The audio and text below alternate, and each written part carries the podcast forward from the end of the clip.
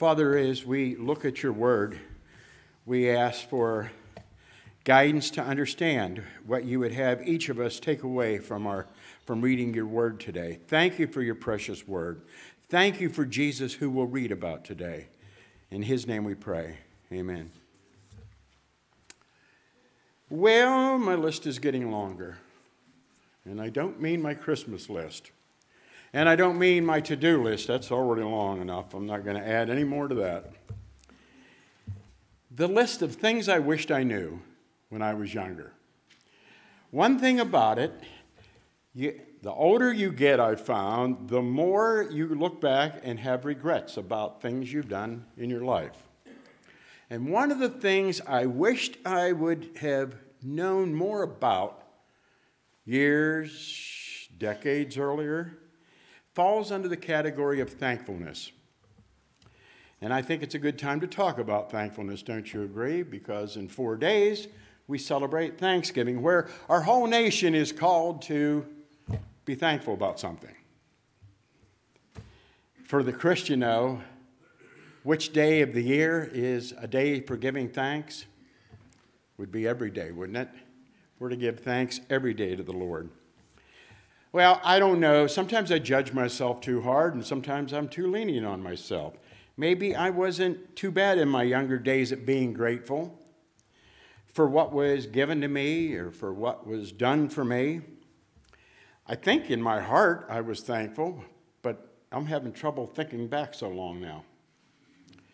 But I'll tell you one thing I know I was horrible at, and I'm still not good at is expressing my gratitude and expressing my thankfulness. I don't know why. It's just something I've always struggled with, and I'm a little awkward with it. And some of you say, yes, he is. I don't know, and some of you grew up like this. Both sides, both grandparents, both sides of the family, they were good people, but they come through some tough times. And they just weren't good at expressing themselves. You know, neither side of my family, we weren't huggy, huggy, you know, like Archie Smith kind of huggy. Uh, we kept our feelings to ourselves. Does anybody else beside me know what I'm talking about? We just didn't ever say the soft side. We never really said, I love you, hardly ever. Now, as far as giving thanks, though, I was trained, as many of you were, and train your kids, when mother was standing beside me and somebody gave me something, I always got the instructions. Now, what do you say? Thank you. But I can't honestly say that was heartfelt. I do want to make this point today, something that I've discovered much too late in my life, if I can get back to it, is one of the key components to building a good, healthy relationship with one another and with God is there's a kind act done for you or a sacrifice is made on your part. There needs to be an expression of gratitude that is returned. You need to have both for that relationship to be strengthened and to be built. I assumed in my younger days, well, they know how thankful I am. Okay? And if I said a quick thanks, they ought to know that I appreciated it. The more I study the Bible, the more I see not expressing gratitude, not being thankful is a sin. Failing to express the gratitude says this. Now, first of all, let me say this we're called to love one another, right? If I fail to express my gratitude in a meaningful, heartfelt way, what I really communicate to the person who gave me something or sacrificed on my behalf is I don't appreciate your effort. I don't appreciate the sacrifice you just made. And that's a hurtful thing. Now, if you don't get that heartfelt gratitude shown to you, you can't do anything about it. You can't go demand that you give me this. You, owe, you know, you weren't grateful for this. Mothers and fathers try to do that to their kids all the time. It doesn't work. Okay? That, that has to be something that comes from the heart. Actually, it's ruined by then. I don't know if it's a man thing or not. Uh, maybe it's the pride of men. Uh, you know, don't give me directions. I'll find my own way there. Okay? Unless your name's Siri, then you can. And see, if you do something for me, then, and this gratitude business comes in, then I've got to acknowledge I can't do everything myself. I need other people. And that goes against some of the things I was taught growing up. Do things for yourself. Be, grow up and be a man. No, I don't know. Maybe that's just me and what I've learned, but I'll, I'll blame it on being a man. Showing heartfelt appreciation sometimes is awkward because real men are supposed to be self sufficient. I don't know. Jason preached a long time, not long ago, that that kind of attitude lacks humility, and it's wrong. We need to realize we need one another. And the people that were in my life, including many people sitting here today, I wouldn't be anywhere without the support and encouragement that I got. So the idea that I can do stuff on my own, I'm going to get this down before I die, I think. It's, but I'm going to argue today that it's a skill and it must be practiced. You know, it's one thing to read about it in Scripture, it's one thing to hear a sermon on this. That's not going to make you have a heart of gratitude. It's something you have to determine. I am going to practice this until I get very good at that. So, expressing thankfulness is a skill that must be practiced, and we're going to maybe model some ways we could do that here today. Looking back, I withheld much gratitude from people in my life. Uh, two of the most important women in my life, I withheld gratitude from them, from my mother and from my wife, just not expressing the thanks that I should have. And it's too late now. I can't express the thanks and the gratitude for them that I once have. So, one of the things I wanted to do in this sermon is say, don't wait. You may never get a chance to express your gratitude to another person. And God works through people too, by the way. And so you're really thanking God. So listen, husbands, if you still have a wife with you, and there's any pride in the way that says, well, my wife owes me to do that, she ought to do that, get rid of that right now. I urge you to be a man grateful for the things that your wife gives you and sacrifices. Don't go the rest of your life and have regrets that I have. Be grateful for everything. Listen, we can find faults and flaws in everybody, can't we? I could find some flaws in you, and it probably wouldn't take me too long, and you certainly don't have any trouble finding them in me. But there is so much that God has done good through all of us that love Him. We could exhaust our time just thanking Him for the good things. I heard a sermon preached about a year ago where the pastor said to the parents, Parents, Plug your ears. I don't want you to hear this. I want to talk to your kids, your teenagers, and your preteens. And he said to the kids, You want to know a secret? Okay. You want to know a secret? Be as grateful as you can for everything your parents do for you. Do not assume anymore that they owe you a ride somewhere, they owe you clothes, they owe you that, because they don't. They don't owe you that. They give you those good things. And so overdo the gratitude and see if you don't see more yeses in your life and less nos. I asked a mother the other day, do you think that would have any influence on you if your ch- child or children were overabundant in gratitude? She says, they'd probably get everything in the world they wanted. Now, that's probably not going to be the case, kids, but you might, you might find it beneficial to have a heart of gratitude and be grateful for every single thing your parents do for you. One of the ways we love one another is not only that we do good deeds for one another, but we show our gratitude to each other. It's the loving thing to do. God's our first priority, and we ought to thank Him continually. Now, does God want to be thanked? Does God need to be thanked? Well, those are two different questions.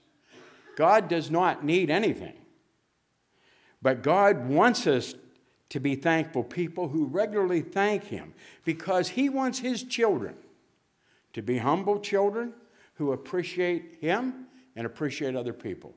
That's what God wants us to be. So, yes, God wants us to be people filled with a heart of thanks and gratitude. The big question always is well, what does Jesus have to say about any of this? And so that's what we'll take a look at now. We're going to turn to Luke 17. We're going to pick up right where Ralph left off, which means we're probably going to hear the same thing read next week. So God must want us to get a double dose of this passage. Before we start reading this, though, during this past, I, I lost track. Is it a year, two years, whatever, since the COVID stuff come out? Have any of you had to be in quarantined? Okay. And how many did not like that? Yeah, okay. It's not fun. And some of you couldn't see your grandchildren for a long time or other people. Some of you couldn't go to work. Can you imagine being in quarantine for three years? For nine years? For four decades? Can you imagine being in quarantine for the rest of your life? Now, just think about that for a minute. Sometimes we read these stories and we don't put ourselves into that place and into that situation. Luke 17, I'm going to read about some people who were in quarantine. Jesus is on his way to Jerusalem. He had resolutely set his face to Jerusalem. What's that mean? He's determined to go to Jerusalem. What's he going for? To die on a cross. So he's on his way, and he traveled along the border between Samaria and Galilee. Now, here's Samaria up here. Now, here's Galilee up here. And here's Jerusalem, the region of Judea down here. And in the middle is the region of Samaria. And the Samaritan people are not very well liked by the Jewish, Jewish people, and vice versa. In fact, when you were going from the northern country up where Jesus grew up, and going down to Jerusalem, instead of taking the shortcut through Samaria, you would often go out around. So, Jesus, as we open up this account, is somewhere in the border between those two. And he comes to people who were quarantined. They have leprosy. Leprosy is a horrible disease to have. And back at that time, uh, you had to be put out. The priest would declare that you had leprosy and you were isolated from everybody. And there would be other people that would have leprosy. So you go into groups of people that had leprosy, leper, leper colonies. And probably they had their own gardens, had to grow their own, excuse me, grow their own food and so forth, but they could not see their family, not except from a distance. They could not see their friends. They couldn't be in their homes and stuff. They were put out. Now, this disease could be so bad it would start deteriorating the skin, the organs, muscles, eyes, and so forth. A lot of people died from it back then. Uh, but not everybody that was declared to have leprosy would get that sick because they weren't sure if you had eczema or some other skin rash or something like that. That was all called leprosy. And so you were put in quarantine. But after three or four weeks, if that cleared up, you would go to the priest and say, hey, look, my rash is gone, my skin's gone, my leprosy's gone, they would say. And if the priest declared you clean, then you could return to normal living back home. So, Jesus is on his way to Galilee. He's going into a small village, then this would be a very remote area, and 10 men, I don't know if that's the whole colony or 10 of the people that were in this leper colony, come out to meet him. Now, they couldn't get too close. In fact, they were ordered by law that if anybody started to get close to them, they had to yell out, unclean, unclean, meaning don't come any closer. Leprosy was a very contagious disease. They believe now it was spread not by touching one another necessarily, it was spread just like our virus today through droplets in the air and so forth.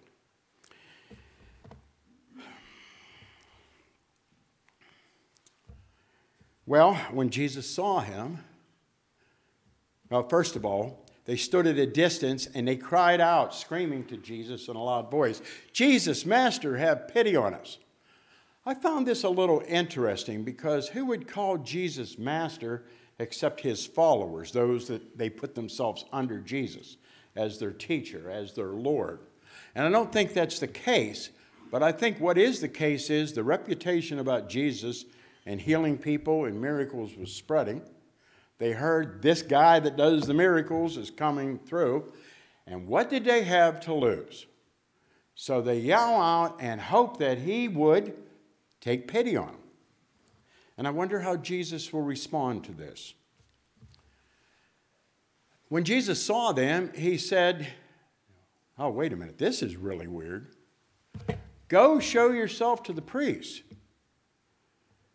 Now, that's not what I'd expect the story, how the story to go. I'd expect him to do something, wave his hand, or maybe even come up to them and put some mud in their arms or something. But he said, Go show yourself to the priest. They had to be thinking, What's he talking about? We can't go show ourselves to the priest unless we're healed, unless there's no sign of leprosy. And here I am, I can't see out of my left eye. I got these scabs all over my arms. I can feel my face the blood oozing down. What's Jesus saying? But what would you do then? Would you say, Explain yourself, Jesus? What do you mean? Heal us first, then we'll go show to the priest. They don't. They, they listen to him. They at least said, Hey, this doesn't make sense to us, but we'll do what he says. Now, that's faith, or at least the beginning of faith. That's what faith is all about. When it doesn't make sense, do it anyways. They went. They did what Jesus said. And because they listened to Jesus as they were somewhere on their way, all of a sudden they look down, their scabs are gone, their sores are gone. They can see out of their left eye.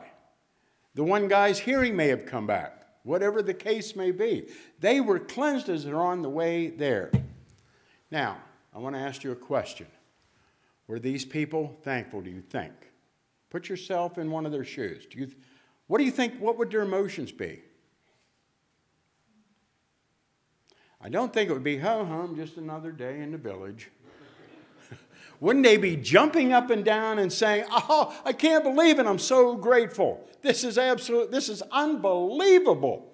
We listen to this guy and it's just absolutely unbelievable. So I think they had gratitude in their hearts. I think they had great joy in their hearts. I think they wanted to celebrate in their hearts.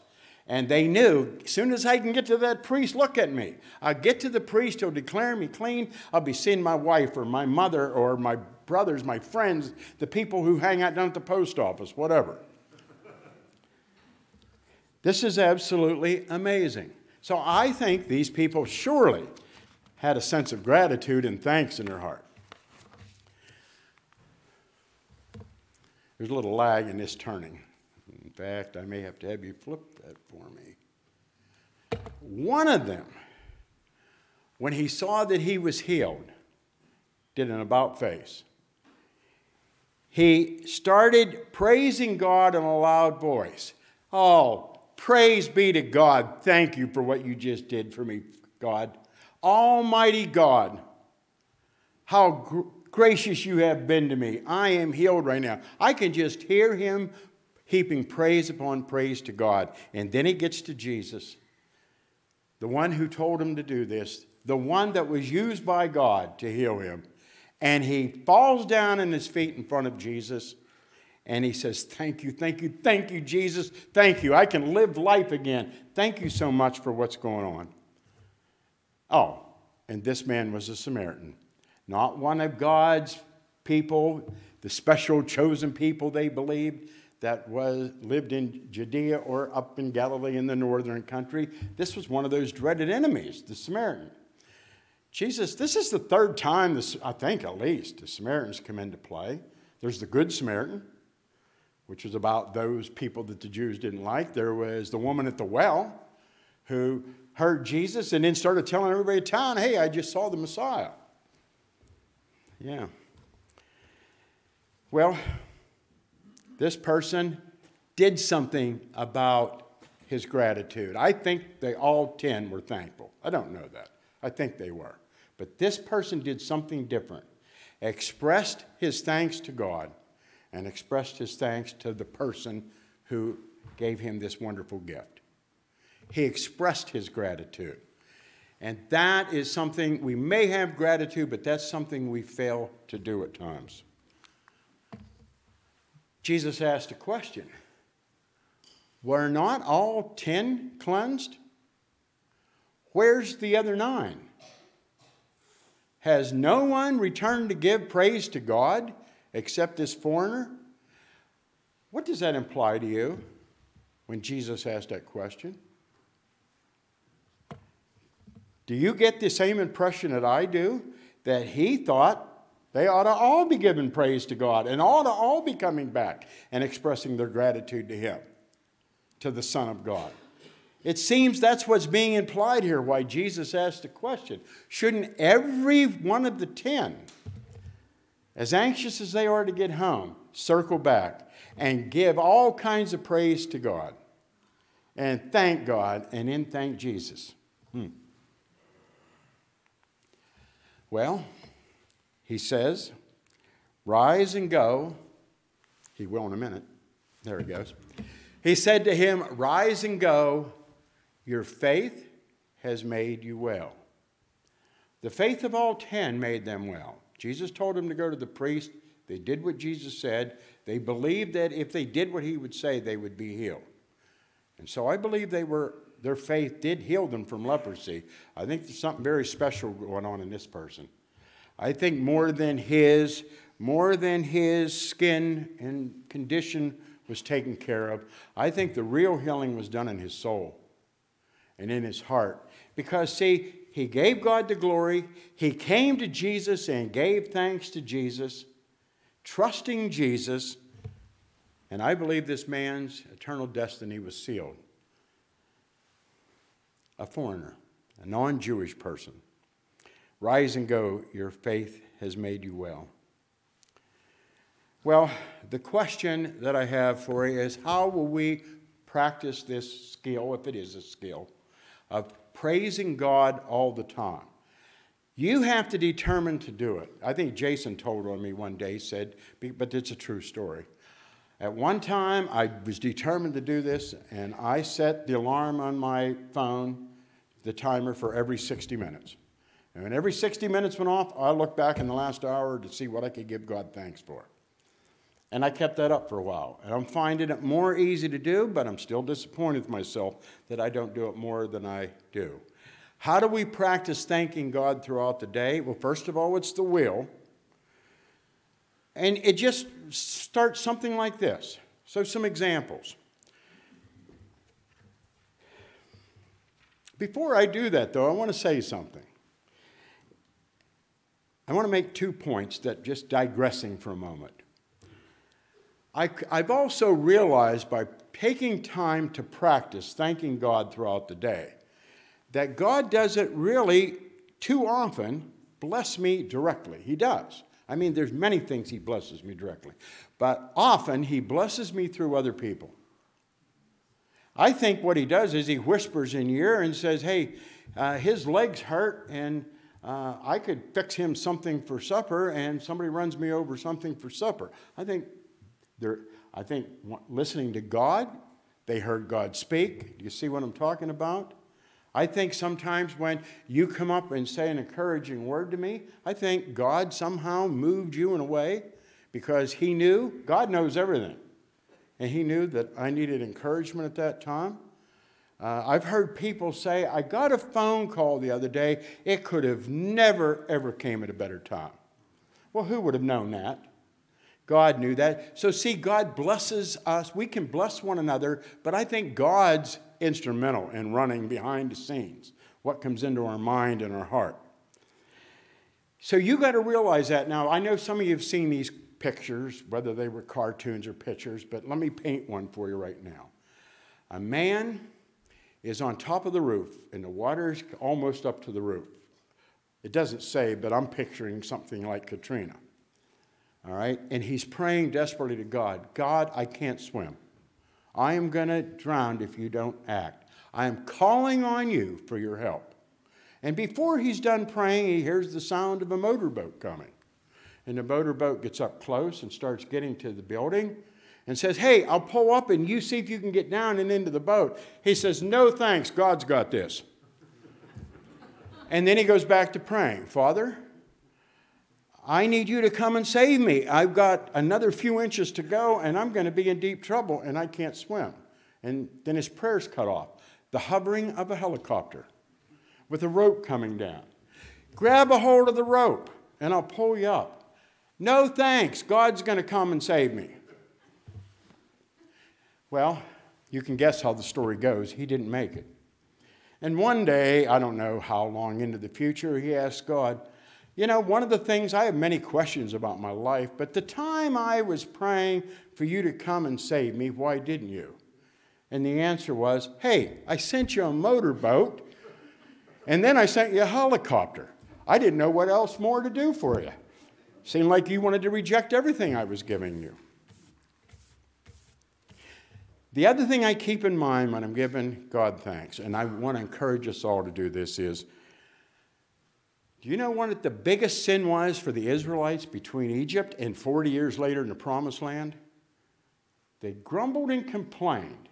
Instead of being grateful for what they had, they grumbled and complained against Moses. And even if they weren't against God, God was the one leading and providing through Moses. They were complaining against God and telling God they didn't think much of what he, how he was treating them. And that upset God terribly.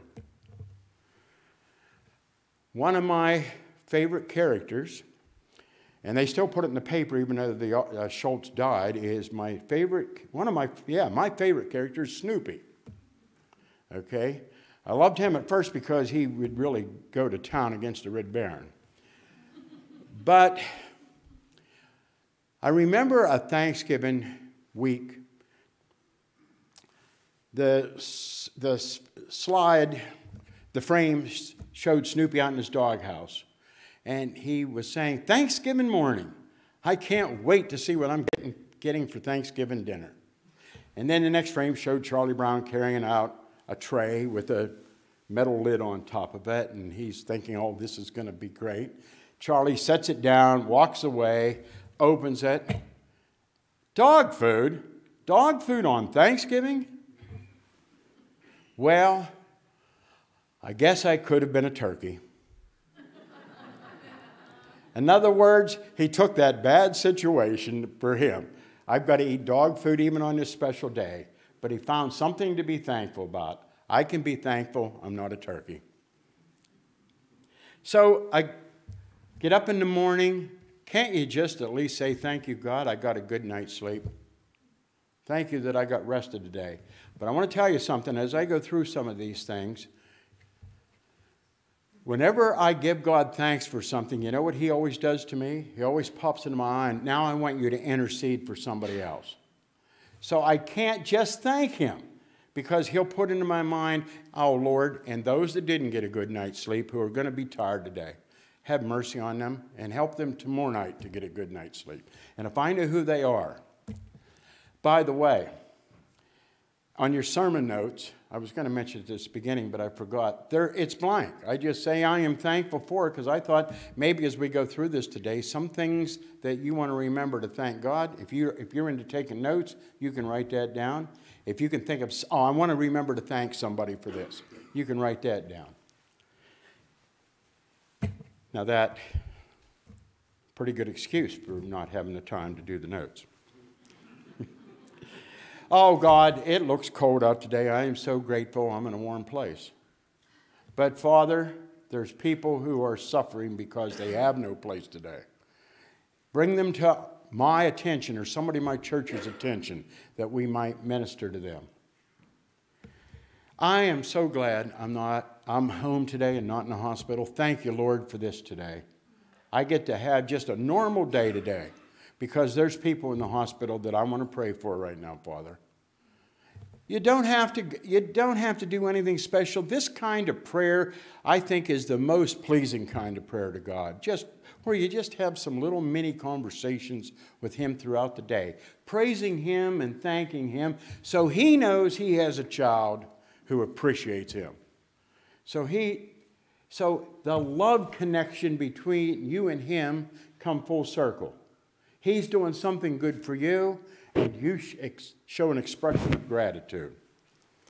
Lord, I thank you that you protected me from Satan because once again today I believe deeply in Jesus. Nobody stole that away from me. You promised you would protect that, and you have. Thank you, Lord.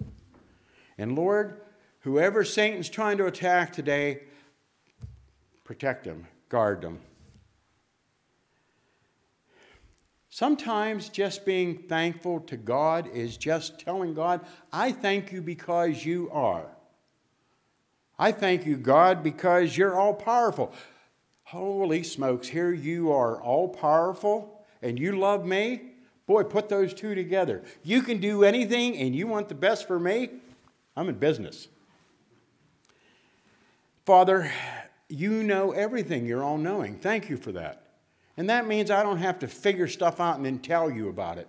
You know more about me than I know about me. So thank you for taking care of me and giving me something I didn't even know I needed.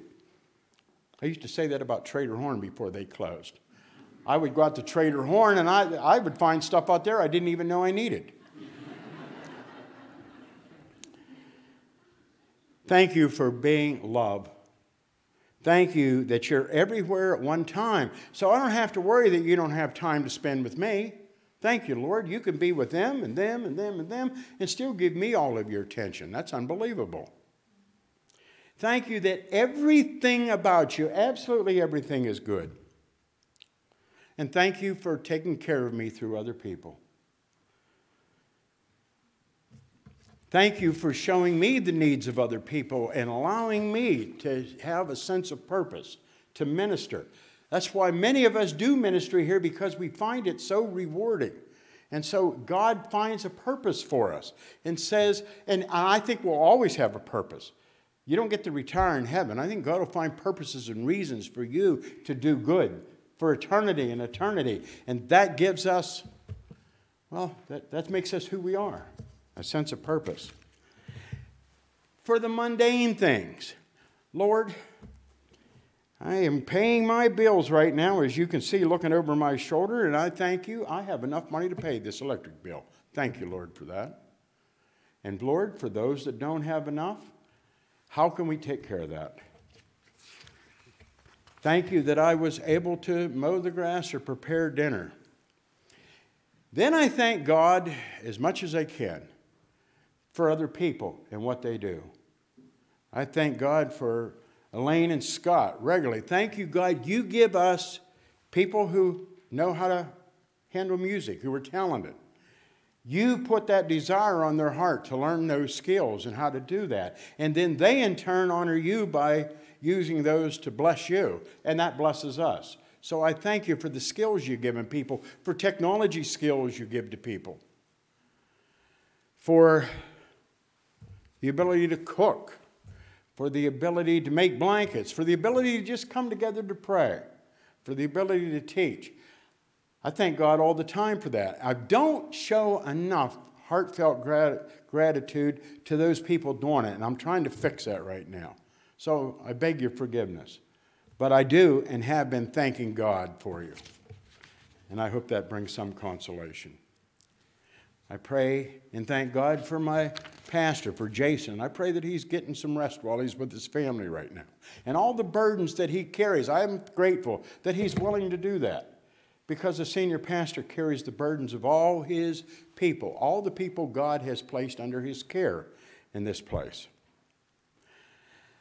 You see, I'm learning something else too. The more I quit looking at the negative and being thankful for the positive, makes me feel better. It doesn't upset me. When I start trying to look for people's faults, it makes me feel bad. I think God does that on purpose, don't you? But when I start looking for the good and the positive, I got some news for you. You probably didn't know this about all them. They're not perfect. They, these people out here got a lot of flaws, almost as many as I got. But you see, we, we can find so much good in people and be thankful to God and thankful to them because we, could, we won't have time to look for flaws if we start trying to list all the good things that they have in them. those who are born again and belong to Jesus have so much in them. They have the Spirit of Christ living within them, and we ought to be thankful for that. Jesus said there's two things. Uh, he said, I'm going to make Christianity really simple for you because the Jewish people were there. See those Pharisees are there, they made it so hard. Always you got to do, remember is two things. You don't have to remember that great big book of laws, Jewish laws. Just remember two things love God with everything you got, and love other people.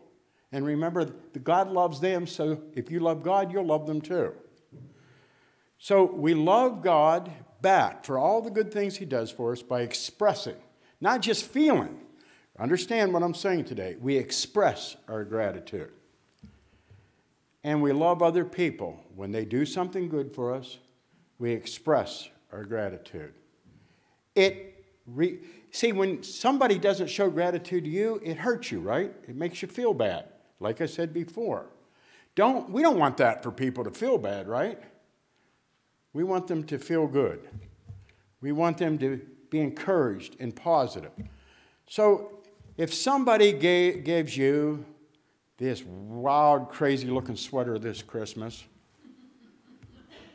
and people ask this question all the time well, what am I supposed to do? Lie about it?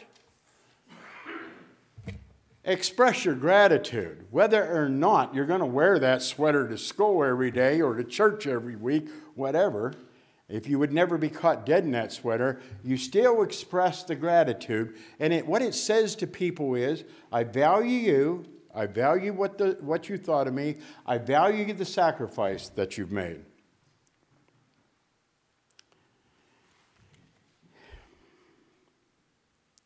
I don't know how to ever thank all of you with words. I do thank God for you all the time, but you've been so good and kind to me, I don't know how to express it in a very short time. And I told you I struggle with this a little bit, anyways. But I will say this since I got the floor. At Pastor Appreciation, which I keep urging people to take me off that list because it's easier for me to give than receive. But I got to get over that, don't I? And I, but I'll tell you what, it's not that I don't value them. I, in fact, every card that I got and every gift that came in some of those cards, every card I get are stacked up by my desk. And I take five off the top every day. And I read what you wrote and how kind you've been to me. And then I thank God for you. And then I pray for you. Whatever I know at the time, the, the prayer that you need. And then I put them on the bottom of my stack. And then when I go into my office the next day, I take the next five off.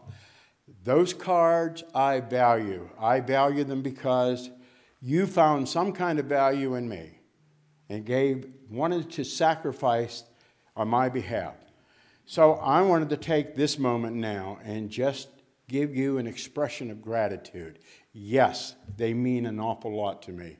And I'm sorry for the times where, well, I didn't show a great deal of ex- expression of gratitude. I thank God for every one of you here and everyone at home because without you being here today, this worship wouldn't have been what it is. The fact that you came. See, some people got the attitude I go to church to get, and I didn't get much out of this today. That's not the reason to come to church, it's to give. To give your heartfelt gratitude to God, to encourage and be thankful to one another, to join together. By, by the way, I sound a lot better when you all sing with me. So I'm grateful for that. I am grateful that we can gather together and worship on a regular basis. So, here's my prayer. May this Thanksgiving be the beginning of the rest of our lives a life of practicing thankfulness to God and to one another. Amen.